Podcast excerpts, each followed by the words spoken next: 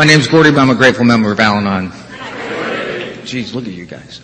Um, I want to thank the committee, Connie, and, and uh, everybody for inviting us up and flying Connie and I. And what a tremendous event. And uh, you treated us like family, and we appreciate that.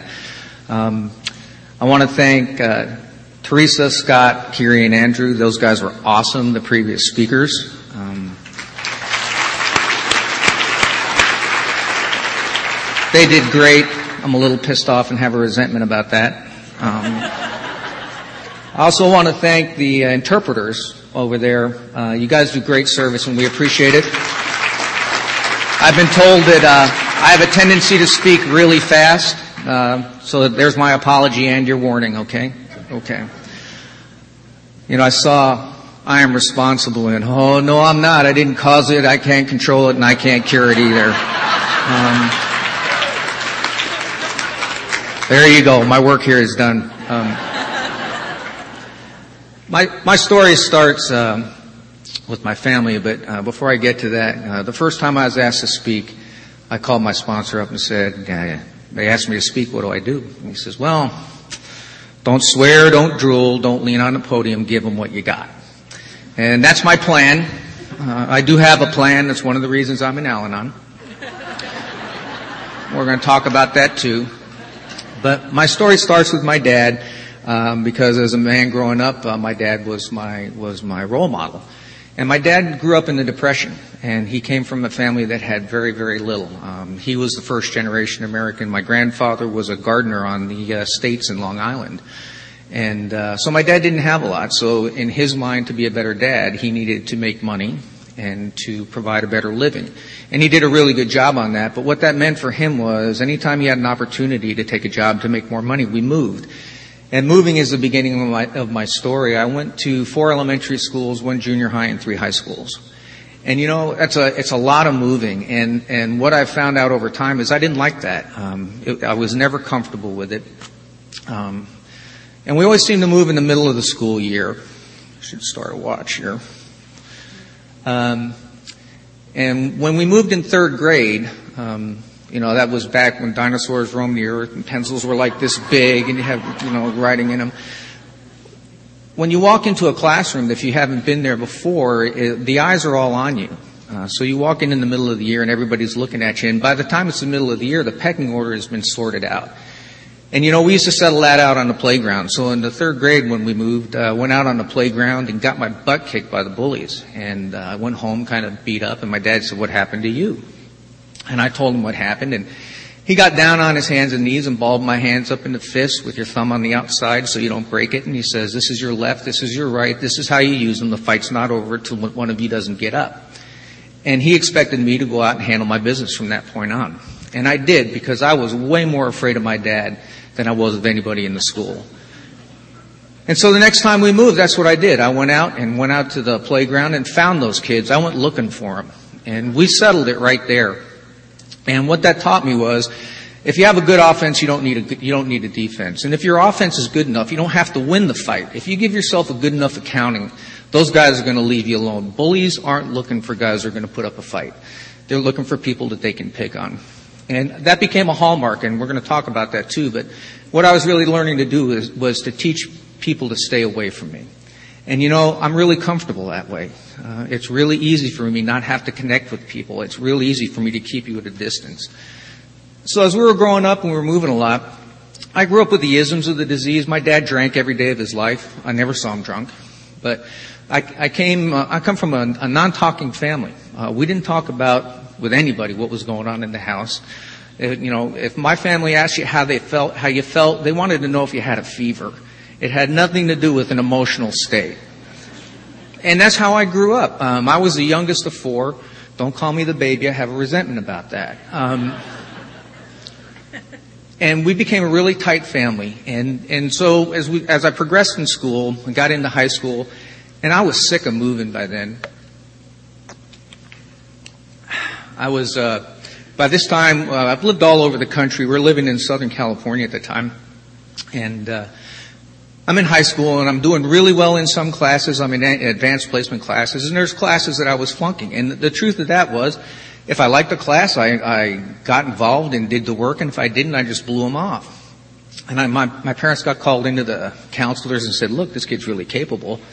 And, uh, you know, we don't know what's going on. And what that was was, I, I think it was passive aggressive behavior. I, you know, um, I always knew my father loved me. I knew, my, and I knew he was taking care of me. And that, uh, in my family, we had a lot of conditional love. We never went without. We always had the food, clothes, cars, and stuff. But if you, if you were a performer, then you got the rewards. And my, my brothers and sisters were good in school and they got all the accolades and stuff. And I was just tired of moving and didn't want to be involved. And so what I was doing is, is trying to find a way to get through life. Now, about the time I turned 16, in our family, if you had a job and you, and whatever money you made was yours, you could do whatever you want with it. That's control. And we're going to talk a lot about control. So when I was 16, I got my first job. And I went to work and I'm in high school and making money and spending stuff on my car and doing those things. I got out of high school. Somehow they let me out. I don't know how. But uh, they let me out of high school. I went to junior college because my grades weren't good enough to get into a four-year school. And I started my own company. And I started a, a company where I was cleaning apartments for real estate companies. And we go in and clean, paint, and do the whole the whole apartment at one time. And I had five guys working for me. I'm paying them under the table, and we're making three times what minimum wage was at cash, no taxes. The IRS is here. This is an anonymous program. Um, so now I'm making money, and and I've got this stuff going on, and uh, got my grades up, and I went up to San Jose State to uh, to a four-year school. And, uh, started studying psychology with a minor in sociology, and uh, I'm working two jobs. I'm working at a theme park up there, and I'm a dispatcher for the state police at night. And uh, met a girl in college, big surprise, and we started getting pretty serious. And one night I got a call from her while I'm dispatching, and she said, "My dad had me up against the fence with a gun, threatening to kill me." And I said, "What's that about?" She says, "Well, he's an alcoholic, and this is what he does." So I rolled two units over there, and they arrested this guy and took him out. And uh, I got over there, and in my family, we take care of our own. My responsibility is to take care of whoever is in my family. And so I had done my job, and I, I, went over that night to console her, and I never thought to ask her what alcoholism was. I didn't think about what an alcoholic was. All I knew is I had to keep this guy away from, keep this guy away from my girlfriend. So I'll, uh, about a year and a half later, I graduate, and I've got this degree in psychology, and so I start to go to work as a therapist and had a problem with that because these people coming in to see me were screwed up. and the truth was I was pretty ill equipped to deal with it at the time. So I did what most budding humanitarians did. I joined the Marine Corps. Why give them therapy when you can drop bombs on them? They don't talk back. Um, the truth of that was my dad was a, was a pilot in World War II. And uh, he had his medals up on the wall and his blood chits, and I knew that this had had a profound effect on him. And he was, we, he, we never talked about it, but I knew that in, in my mind that was part of being a man.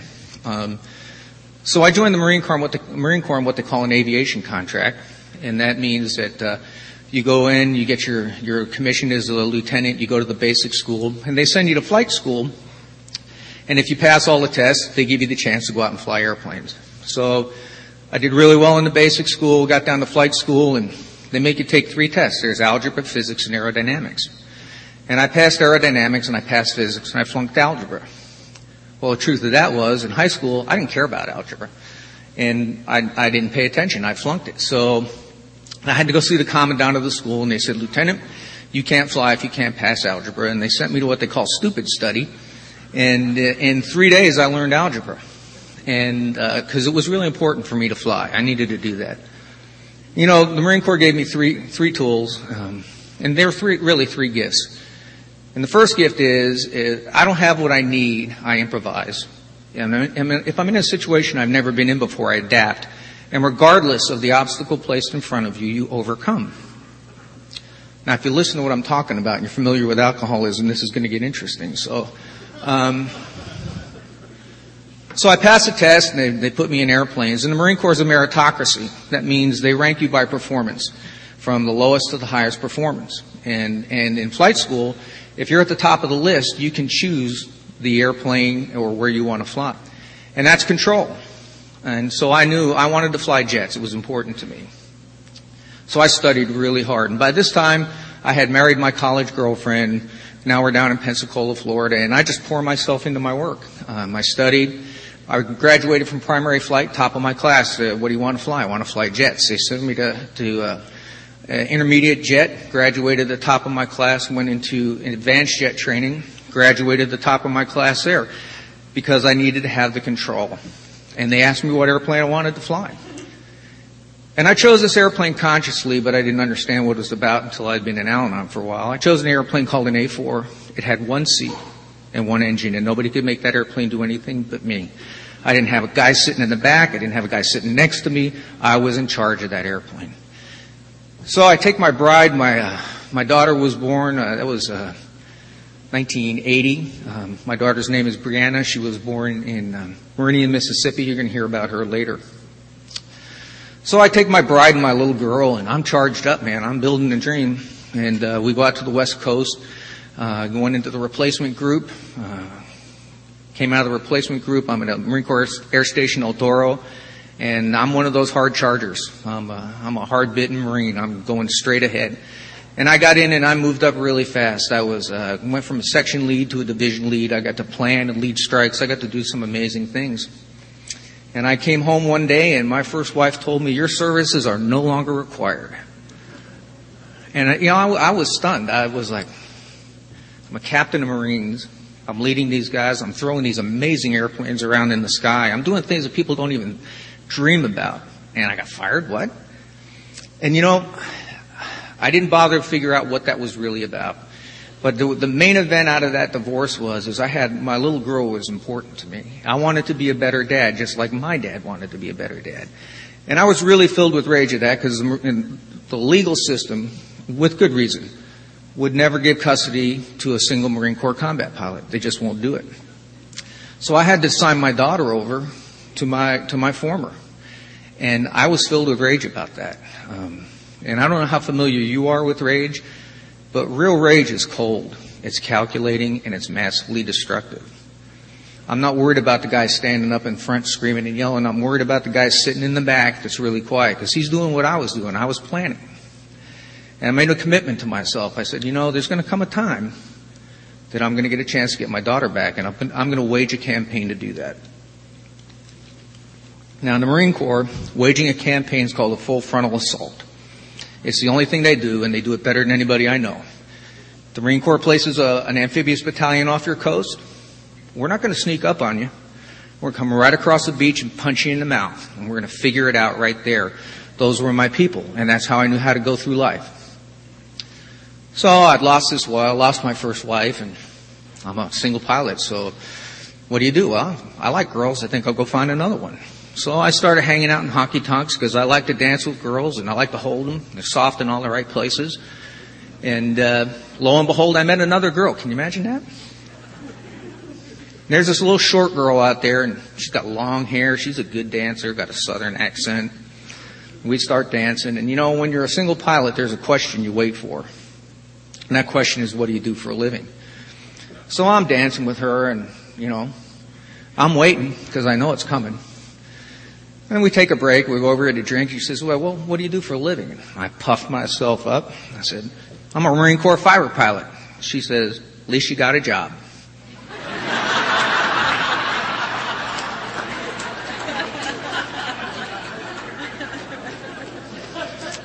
yeah, I never back down from a challenge, right?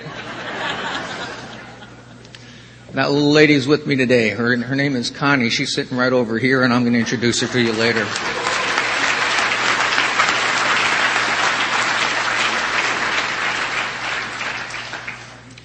So we're going along, and you know, you have to give me a warning because I screwed my watch up here.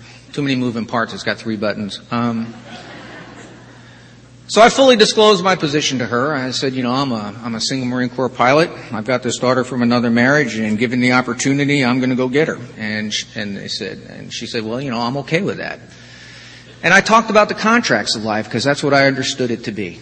I was talking about what what was going on for me. And so we decided to get married. We had the Marine Corps wedding, the sword arches, and all the stuff that goes with it. And she came along with me. And probably about a year later, I separated from the Marine Corps. And um, I was going to go out and build the American dream um, because that's what I'm supposed to do. So what I did is I went and interviewed with a bunch of companies, and uh, this one company said, "You know, Gordy, we think you can do what we do. That's the good news is, but the bad news is, is we're not going to pay you a salary. You can make as much money as you can." And they showed me some guys who were making some pretty good money. And the Marine Corps taught me is, if you can do it, I can do it. All right? I mean, I may not have the skills, but I'm going to improvise, I'm going to adapt and overcome. So we moved up into Washington State. Uh, I start working on a new business, and uh, I start pouring myself into that. And my daughter came up from California for what was supposed to be a three week visit. It turned into a year. And you know, I knew I had a tactical advantage. My first wife was down in another state. My daughter was in my physical custody. So I made the right decision for me. I went into Seattle. I interviewed a bunch of lawyers. And I, I said, here's my situation. You know, and one guy said, you know, Gordy, I think I can get your daughter back for you and get you custody. And I told this guy, I don't care what it takes. I don't care what it costs. You get my daughter. You know, I entered into a custody battle of epic proportion. Um, and I will tell you now, looking back on it, uh, with who I am today, I'm not proud of the way that I waged that campaign, but I'm profoundly grateful for the result. Uh, by this time, uh, Connie and I bought our first house. Uh, we had my daughter. Um, we had a golden retriever. Bought a brand new Toyota Camry, man. I'm building a dream, right? And we're in this custody battle, and about this time, things started getting kind of tense and hectic in our life, you know. And I'm thinking that this is the this is the process of blending a family. But re- what it really was was the beginning of alcoholism starting to show up in my life. And we went through this custody battle. I got custody, we got custody of my daughter, and Tanya said, you know, we, we've got Bree, and I'd like to have a baby of my own. And I said, well, I'm a Marine, I know how that works. And in uh, 1986, our son was born. His name is Travis. And you're going to hear about him too. So now I've got this going on. I've got, uh, I've got a son, I've got a daughter, the dog, the car, the house. And, and you know, on the outside, everything looked right and, and but we were starting to fight a lot. Um, there was a lot of tension in the house, and I, you know, again, I went back. I'm looking for the logical reason for this, and to me, it was we're blending the family, and we're just not we're not reaching agreement on how things need to be done, because there's my way and the highway, um, and Connie and I started to get into a lot of fights. And, and I got to tell you, um, if you've been hearing me, I wasn't the kind of guy you want to pick a fight with. When I was uh, uh, an air combat tactics instructor, we went to an event called Red Flag at Nellis Air Force Base.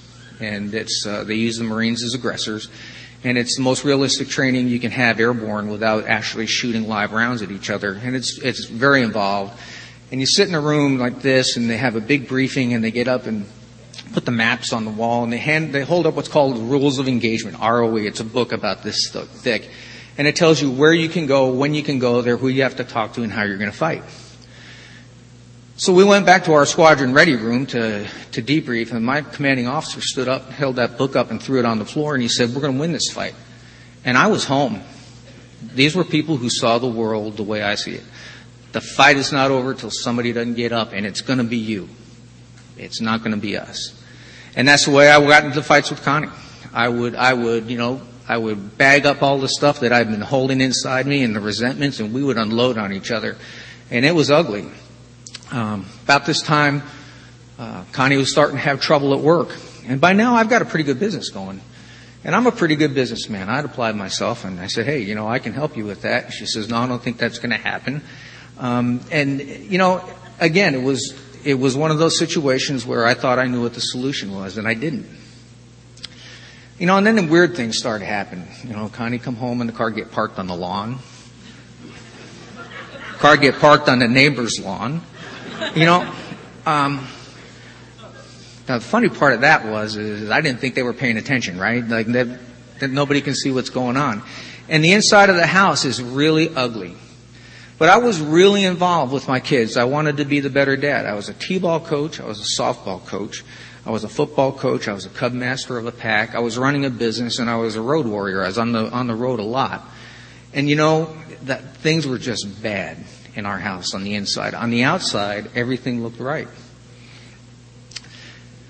So we're, we're moving along, and, and uh, uh, Connie's drinking is advancing, and and there's no hiding it. By this time, my brother had moved up from Texas. Uh, he's a doctor. You can hear about him. My mom and dad moved up, and by now it's we're into the oh 1995 and things are just ugly. I mean, it really is. I'm, I am, I am improvising, adapting, and I am not overcoming anything. And I'm growing more frustrated. Um, I could sleep from midnight till four because that's the only time I could get my mind to shut off. I was either dealing with work or, or problems in family and things I couldn't control. And I'll tell you what control is for me. Control for me is if you guys are doing what I think you ought to be doing, I'm going to be okay. Control is all about people being who I need them to be so I'm not going to be harmed or the world's not going to be what I need it to be to be okay. And my world was not okay. And, uh, in 19, in November of 1996, from a non-talking family, my mom called and said, Gordy, they got this thing called Al-Anon. I'm watching TV. It's for friends and families of alcoholics. Maybe you should go. And in my really calm and kind demeanor, I said, Mom, I don't need to go nowhere. She needs to stop drinking. If she'll stop drinking, my life will be perfect. Those are the Al-Anons, one laughing right there. So let me give you the update on it. My wife has over 15 years of sobriety. My life ain't perfect. Be careful what you take from me. That's you, baby. The defining event for alcoholism took place for me in February of 1997. And uh, I told you my brother's a physician. And uh, I was out in the field uh, with a customer. I had one of those Motorola flip phones. You remember those? Like beam me up, Scotty. You know, one of those. You call somebody on it, and the battery heats your hand up. It was you know, it's a quality instrument right there. And uh, so I get a phone call from my brother. And it's the middle of the day, and I'm with a customer. He says, "Gordy, you better get down to the ER. We've got Connie down here. She's been drinking, and we don't know if she's going to live." Now, you know, I've been to a number of these events and I've been to a lot of conferences and I've been to open AA meetings and I've heard them talk about blackouts. Uh, I had an emotional blackout. Uh, I don't, it was, I was 70 miles from that hospital and I don't remember driving there. I don't have a recall. The next memory I have is walking into the ER and they have my wife on a gurney and they've got two large bore IVs in her and uh, they're trying to get me to sign papers because they're probably going to have to intubate her because if you drink enough alcohol, you stop breathing and you die. And to that point, I had never taken alcohol seriously. And I will tell you, without reservation, I have never seen a body that still lived. And my world stopped. I remember standing there. I remember people walking around me trying to get me to sign papers, and all I could do was look at my wife and wonder if she's going to live. And there were things going on in that hospital that weren't part of my life with my wife for a long time. They were treating her with care and tenderness. And that hadn't been a part of my life for a long time because you know what? I thought I knew about drinking. And I didn't understand what alcoholism was. It was pretty clear to me if you don't drink, you don't get drunk. And I consider her inability to stop a character defect. It was weakness. And I didn't know what that was. So they got Connie stabilized, and I had to call my mom and dad and say, "You got to pick the kids up. Connie's down here. I don't know if she's to live." And uh, they got her stabilized, and they got her up into a room. And I had to go home that night and tell my mom and dad and my kids that uh, their daughter-in-law, my kid's mom, had almost drunk herself to death that night and alcoholism became vividly real for me. But you know, I had a plan. I did. Um, Connie had been talking about going to treatment, and, uh, here's my plan. I went up into that hospital room the next day, and I sat down next to her, and I said, "Here's the deal.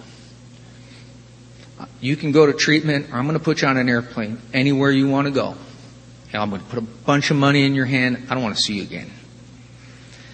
And you know, that was my last attempt that I can remember to, to actively control the disease. And she said, I'll go to treatment.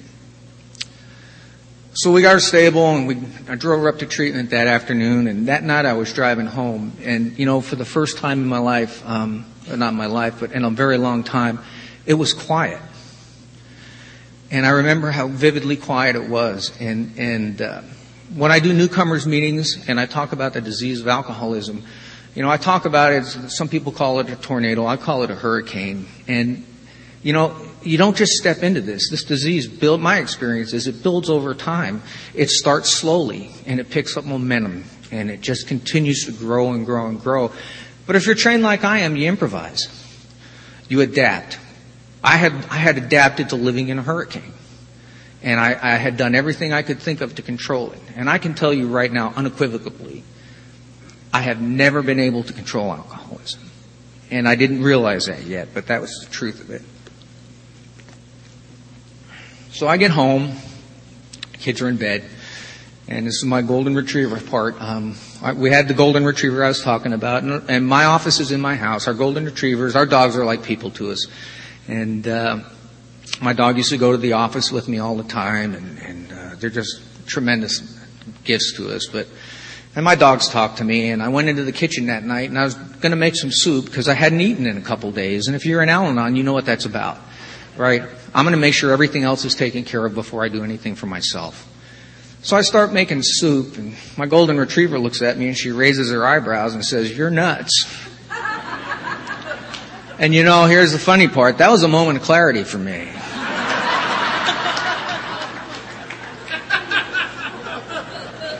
and I'll tell you what I mean by that. Because I knew what that dog was talking about. If you haven't noticed, I'm a type A analytical linear thinker, right?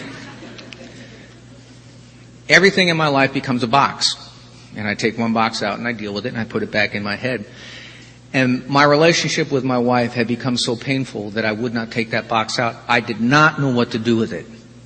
It was, I didn't know what to do with the emotions about it. I couldn't get it. It just was not working for me and I hadn't touched that box. But all of these boxes fell out of my head and they're, and they're laying around my feet. And I had realized that everything that I was showing the world was built on sand. It was all an image because the outside of my life looked bright and the inside of my life was dying. So I am the classic Al-Anon. I go to the family uh, the treatment center and go to the family program and walk in. Yeah, I'm Gordy. I'm here to help. And they said, "What?" Can, I said, "What can I do?" They said, "Go to an Al-Anon meeting." I said, "Okay, whatever. What can I do to help?" And they said, "You need to go to Al-Anon." and they handed me a schedule. And on Tuesday, March 11th, 1997, I went to my first Al-Anon meeting. Thank you. So I, I pull up to this meeting and it's in front, it's in a church. That's a problem for me. And I open the door and I start walking down the hall and people are laughing. Now I'm dealing with some pretty serious stuff. You people need to focus.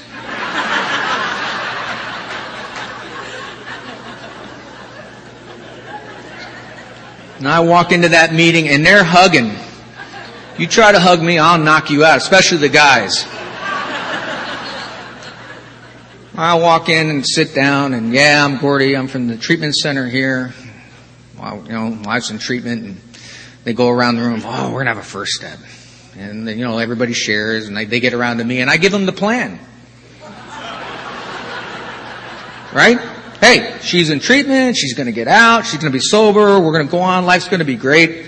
And there's this guy in there, and he's sitting there, and it comes around to his turn. He says, "You know, Gordy, just because your wife goes to treatment doesn't mean she's going to get sober." I'm looking at him and thinking, "You and I are going to have a problem. you do not know the plan."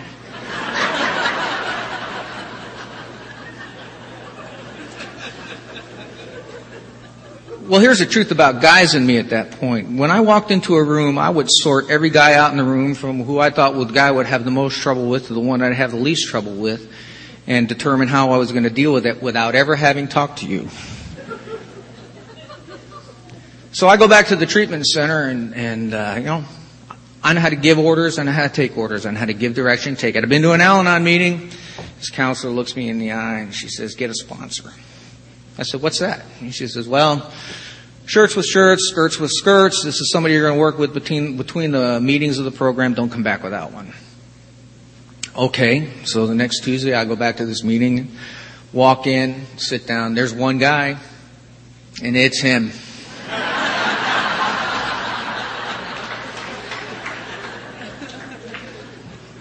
And I'm like, oh, God. So after the meeting, right, I'm not to take order. I walk up to this guy and I said, hey, they tell me I need a sponsor. Will you sponsor me? And he said, sure, I'll hand, he, said, sure, I'll sponsor you. And my name's Jerry. And he hands me his card. And this guy's an Alaska Airlines pilot. Oh, spiritual stuff. Let me introduce you to Gordy that was there that night, okay?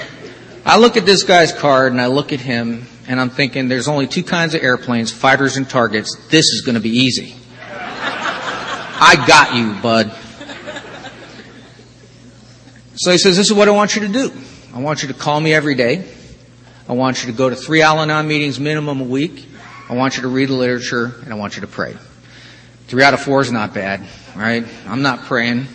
You hit 750 in baseball, you're in the Hall of Fame, man. They'll, they'll make a statue out of bronze. That'll be enough for this chicken outfit. I can do that.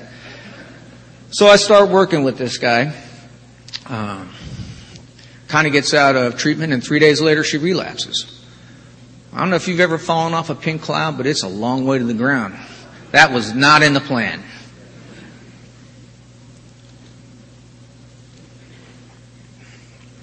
So I'm starting to meet with my sponsor, and we do what we call knee to knees. And uh, we get together once a week, and I'm sitting with him, and we're going knee to knee, and uh, he, he starts giving me some of that sponsor wisdom.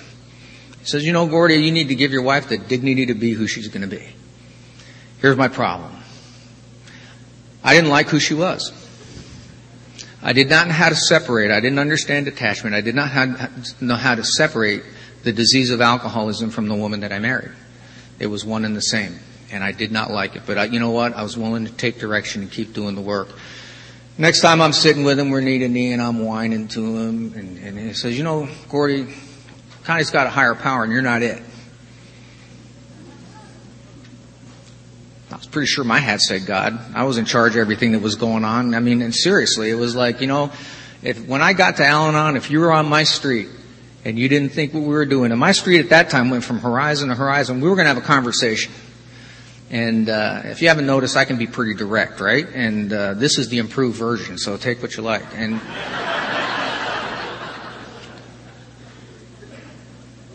you know, and and I had to I had to do start learning what detachment was, right? And uh, it was it was really hard work. So um, in our in our area when we're in meetings, our meetings are fairly large.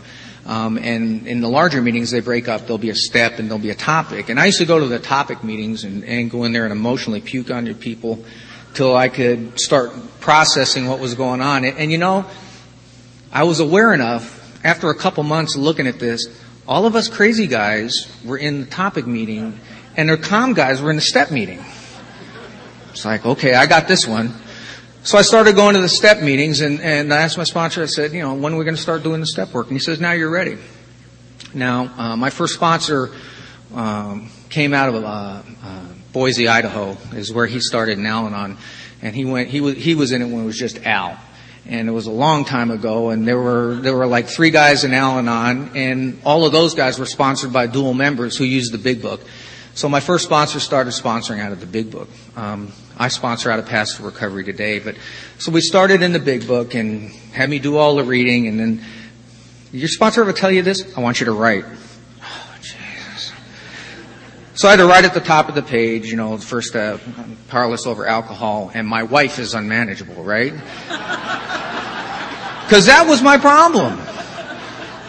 If she was manageable, I wouldn't be here. And he says, no, you're not going to do that. And so we start, we start going through the steps and we're talking about what's going on and, and we start, I do my second step with him and he introduced the concept of a power greater than myself. And I can tell you, if you haven't noticed, I had disassociated myself from religion a long time ago and uh, had made peace with not being involved in that. My God was the God that was break glass, pull handle, the emergency God, right? You know, when when you fly a fighter and you're surrounded by fuel and high explosive ordnance and that engine fire light comes on, you are talking to God right there. We are personal friends right then. And that's what my higher power was. If I had to hit my knees, I would start, probably start talking to God. And he introduced this concept of, of a higher power. And for a long time, that was my sponsor and the people in the meetings. Because that's, that's all I could manage at the time. And we get to the third step and we write it and then, and the way he did it was, is we got down, we actually read the third step out of the big book and then we got on our knees and, and used the word co-alcoholic. And then we read the, we read the, uh, third step prayer. And when he said we're going to get on our knees, it's like, I don't think so. And, and he said, no, we're, we're going to do this one on our knees, Gordy. And you know, that was the first man that I ever had an intimate relationship with, real intimacy. And you know, I had learned to trust him. And I, and I wanted what he had because this guy was calm and quiet. And I, and he, you know, he never punished me. He never jerked me up by my collar and said, we're going to have a problem. He gave me direction and correction. And I'm profoundly grateful for that man. So I did what he asked. I got down on my knees and we did the, we did the third step and he starts me on the fourth and I, the first one I did was the sheets that, uh, that uh, AA uses. And I filled those out. I don't know if you've had this experience, but uh, I started putting him off. I did not want to tell him who I was. And he kept asking me, you done? Oh, not yet. And I get a phone call from him one day and he says, what are you doing this weekend? I'm not doing anything. He says, good. Pack your bag. We're going to our sponsorship retreat in Montana. Bring your four step.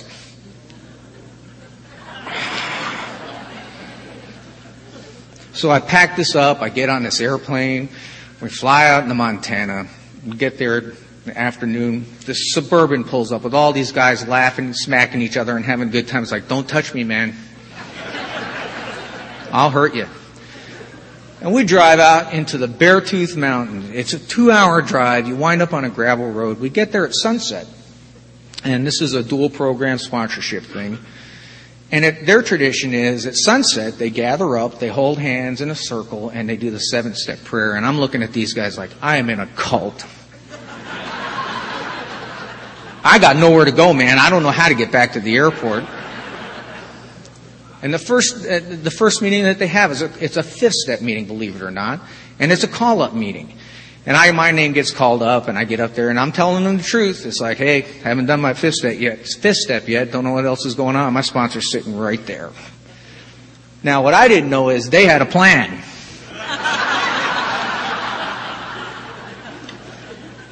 They round up their sponsees with their four step and circle them up in the middle of nowhere and we're going to do your fifth step tonight. And that's what I did. I did my first step under the stars, and my first fifth step under the stars in Montana. And it was a profound experience. Because I was scared to death to tell this guy who I thought I was.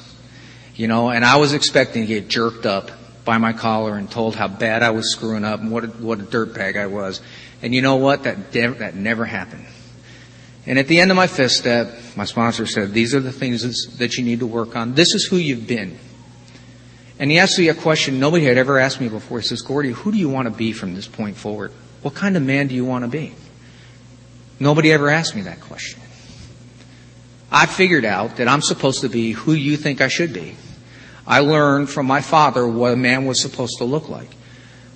I knew what a guy was supposed to do in, in, school. I knew what the Marine Corps wanted me to be. I knew what my company wanted me to be. Nobody ever said, what do you want to be? And you know, it changed my life. It really did. Uh, we did six and seven, um, uh, going in there, got in the eight step list. And uh, by now, Connie's got her feet in the program. Our kids are in Alateen. Um, and, and the family's starting to come back together. And, and we're making real progress. You know, we're, we're a sports family. Um, football and baseball are really good to us. And my son is in Alateen at this point. And um, we're watching the Mariners, you know, and this is in the late 90s. And they're like they are now. They're terrible. I mean, it's, it's, they are. And, and they had a, a relief pitcher called Bobby Ayala. We called him the gas can because every time he went out there, guys would just knock the ball out of the park. It was like pouring gas on a fire. So the Mariners have a lead and they call him Bobby Ayala. This guy comes in to be a reliever. And you know, my house is 25 miles away from the Kingdome. And it's an enclosed building. It's made out of concrete. And I am giving Lou Piniella, the manager of the Mariners, my opinion of his decision to bring this guy into the game. And I'm yelling at the TV and my son's going to bed and he sticks his head out of this door and says, didn't cause it, can't control it.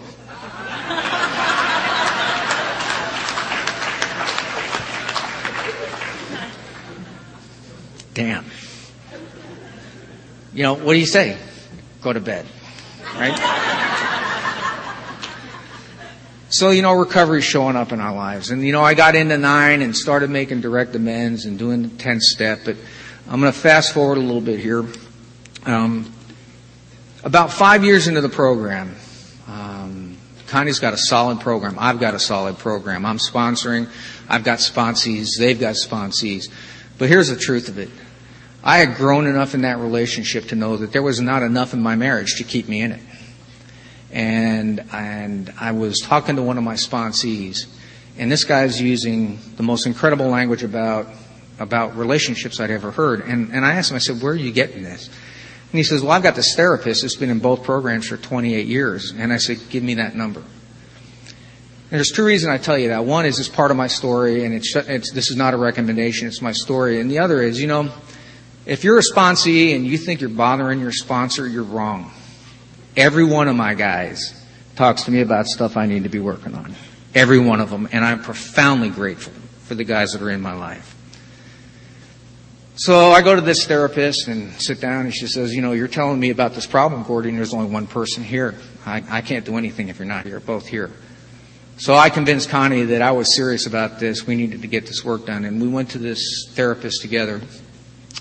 And I want you to think of the toughest, book thumping Nazi sponsor on steroids you've ever seen. This woman knew both programs and would throw the flag. But you know, I had been in the program long enough, and Connie had been in the program long enough to realize that this work is all inside stuff and it's about me. And if I want the relationship together, then I need to understand your side of it too. And we did some heavy duty lifting in there, and I am profoundly grateful for that. Because the work we did, what we did allowed us to build a relationship that I'm going to talk to you about in a few more minutes. But one of the things that this therapist came up with when she, we were talking about it, we'd have one-on-one sessions, is, you know, I had never done a direct ninth with my kids. The tough Marine.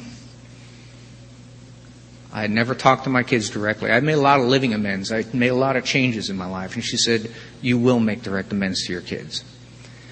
You know, and I went and I sat down with my kids and I made direct amends to them. And I got to tell you, if you've been listening to the type of man that I've been, that they grew up with, my kids are stronger and tougher than anybody you've ever seen because they told me how they saw me. They said, you know, Dad, my, like both my kids, straight A students. My daughter was a cross country star. My son was, my son's smaller than I am. He played football for 11 years, started on every team that he was on. And they both told me, they said, you know, if we don't get straight A's, if we're not good athletes, we don't get the extra love. And when you get mad, you're dangerous. They saw my dad. I could not breathe. I couldn't work. Connie, my kids were actually scared, and Connie told them, "You got to leave Dad alone. He's going to figure this out." It took me three days to come out of that, and I went back to this therapist and laid this out. And she says, "You know, Gordy, your problem is really very simple. You've done all the work in the program. You just don't know. You don't have the template for living a loving life." And she said, "Here's the most important thing I can give you. Love is never a feeling. It is always an action." if you're if the people in your life if you have to tell them that they, that you love them you don't love them well they should know that you love them by the way you treat them and you know what? That has become a hallmark in my life. It has changed my life. And i started to do the work that i needed to do. And you know my daughter was 16 when she got into the when when we got into the program. Uh, she's 33 now. And my son was 10 and my son had a lot more exposure to the recovery than my daughter did. And we'll talk about that too. But you know, I started with the guidance of a sponsor that, that, that, uh, was teaching me to be the kind of man that I wanted to be, not who I thought you needed me to be. And the guidance about learning how to love people well, my life started to get a lot better. Connie and I put our relationship back together. Um, how are we doing on time here? I moved into, uh, and so uh, now, now there's some real progress going on. But you know, I, I really looked at my program. Talk about the 11 step real quick. I, there was a flaw in my program. My, my spiritual program was not as deep as it needed to be. My wife has a deep and abiding faith, and it's not mine. And that had been a problem for us because we couldn't, we couldn't reach agreement and we didn't know how to settle that. And my wife has given me tremendous room in my life, and I'll tell you about that too. But I had to go to the people. There are some spiritual giants in this program. And my sponsor told me what I tell my guys. You go to somebody who has what you want and you ask them how they do it. And I knew these people were spiritual and I went and I talked to them. I said, how do you do what you do? And to a person, they told me, I find time to read, I find time to meditate, and I find time to pray. And so I built a practice. Every morning I read, I meditate, and I pray. And I journal. Uh, yes. I'll tell you what, you look at the things you don't want to do, it's probably something you should be.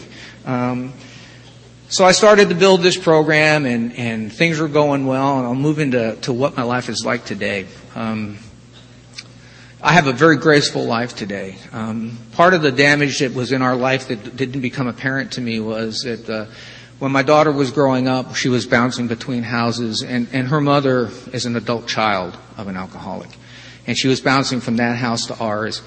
And you know, she didn't have a lot of control in her life either and uh, she had developed an, an eating disorder, and I wasn't aware of what that was. And as we got more and more recovery, it became clear to me that there was a problem in my daughter's life. And we went and found help for her. And I got to tell you, the help that I was told to, to give my daughter wanted to make my head explode because it felt like I was being a bad dad. But you know, I know how to take direction, and give direction, and we followed that direction. And you know, to the best of her ability, my daughter has walked out of her disorder. And I will tell you this too. Um, my daughter is me. And she is a type A driver, and, and there's so much in her life that I would love to short circuit for and I can't do it. It is not my job.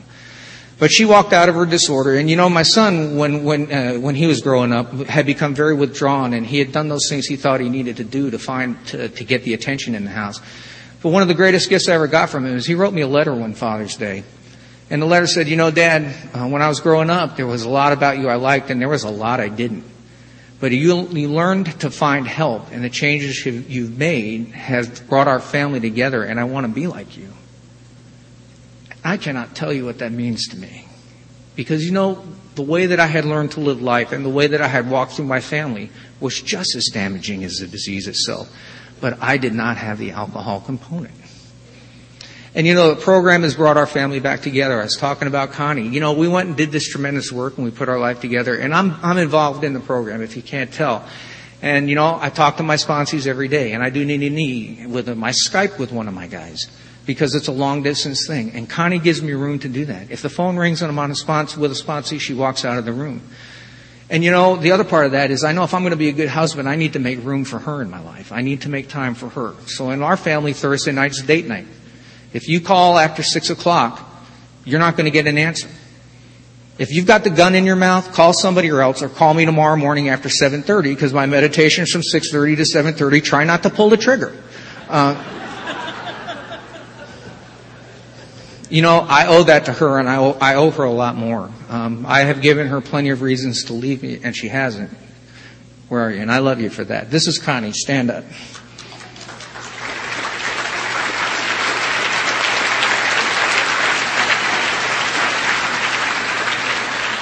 You know, I have a I have a graceful life today. I had a I had a member uh, come up to me after a meeting last Sunday. Um, my home group is Auburn Sunday night. If you're up ever up in Seattle, give us a call. We'll come and uh, we'll come and take you to my meet, our meetings. We have some great meetings.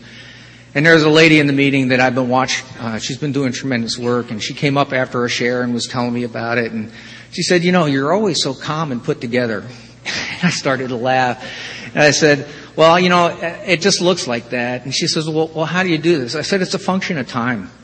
It really is. Um, I've learned what was important and what, what isn't important in my life. And, you know, the truth is I'm kind of like, I'm kind of like a duck or a swan on the water. You know, they're really graceful. But if you look underneath the water, their feet are going like crazy. And, and, um, that's the good news about it. You know, when I got to the program, um, I, I'm in commercial construction. I sold it for 27 years and I manage it now. And when I was in sales, my living depended on winning bids. And I had a, I had a construction manager and program manager, and she's on the phone one day, and she's talking to this contractor, and she said, you know, if you don't have your bid, here by five o'clock, you blank, blank, blank, I'm going to let Gordy out of his cage. and I'll tell you, um, a few years ago, uh, a speaker coordinator asked me to speak, and when he heard me speak, he couldn't believe my story. He said, "You know, Gordy, I always thought you were a banker. You know, you're quiet and calm." And I can't tell you how profoundly proud of that I am. I used to be the kind of guy that, that was the guy that got let out of the cage. I was, if there was a problem in my life, I would run a full frontal assault and beat it into the ground. And, and do what I needed to. You know, in these days, that wide street has become a narrow path. And my path is covered with trees, and it's quiet most of the time. Um, Connie and I moved out of a house we had for uh, 19 years. I'm trying to get small, and I'm trying to set myself up for retirement. And um, we're out. We had a there was a time frame involved, and we're trying to we're trying to find a house. And we were going to, to put an offer in on another house and I, I looked online one more time because I was looking for guidance and there was a house I wanted to look at and we went to look at it and that house wasn't available, but the house they had under construction was. And it was the house we were looking for. I was prepared to make an offer that day on another house. So we were driving back and we were talking about this house. Now, when I moved into the house we just sold, it was my 42nd move. And when we were looking at this house, we're going through it, and, and it was just, it, it felt really good. It felt right for the first time. And Connie looked at me and she says, Did you see the lot number? I said, No. She says, It's, it's lot 43. yeah, I have a higher power. I do. Um, and if I'm willing to listen, I, I, get that. I get that kind of stuff from him. Um, you know, and I got, you know, my daughter got married. It's the wrong guy.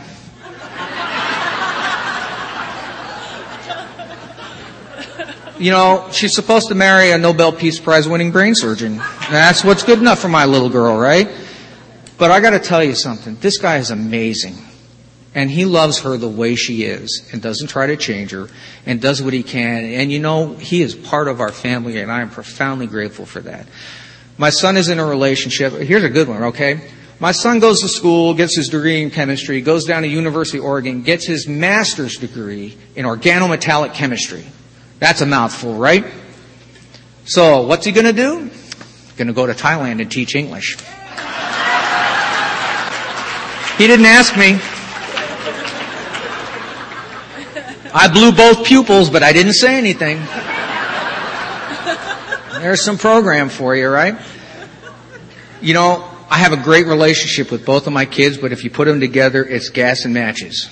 And it breaks my heart. It, it does. Um, but there's some really good stuff going on. My son is in a relationship with a young lady who comes from a large Italian family.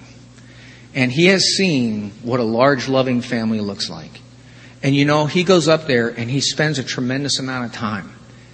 And, and this is what the program has taught me. That's not about me. That's about him seeing something that he wants in his life. And here's where the program comes for me. Do I miss him? You bet I do. I love my son. I cherish every minute with him. But you know, there's an opportunity there for him to see what a different family looks like that has an integrated family that works well. And although I miss time with him, I pray his family breaks the pattern and is that family where they have that kind of communication together. And I'm willing to surrender my time for his betterment. Other centeredness. I love my son and I want what's best for him. Does it hurt me? Yeah, it does. But I want him to do that. I would never stand in his way.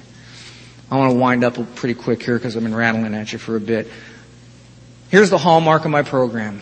Um, there's a writing, there's a lot of writings in the Al-Anon readers, and at the bottom of the pages, there's some really powerful spiritual stuff, and that's where I really started my spiritual, my spiritual uh, search.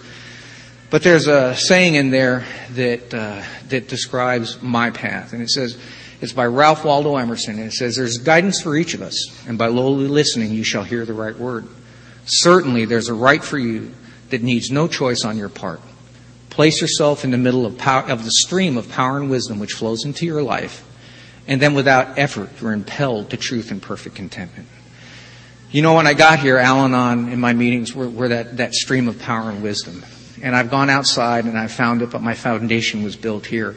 And I'm profoundly grateful for, for Alcoholics Anonymous and, and for Lois and all of the work that you have given us that I could find this path and become the man that I am today because I'm proud of that.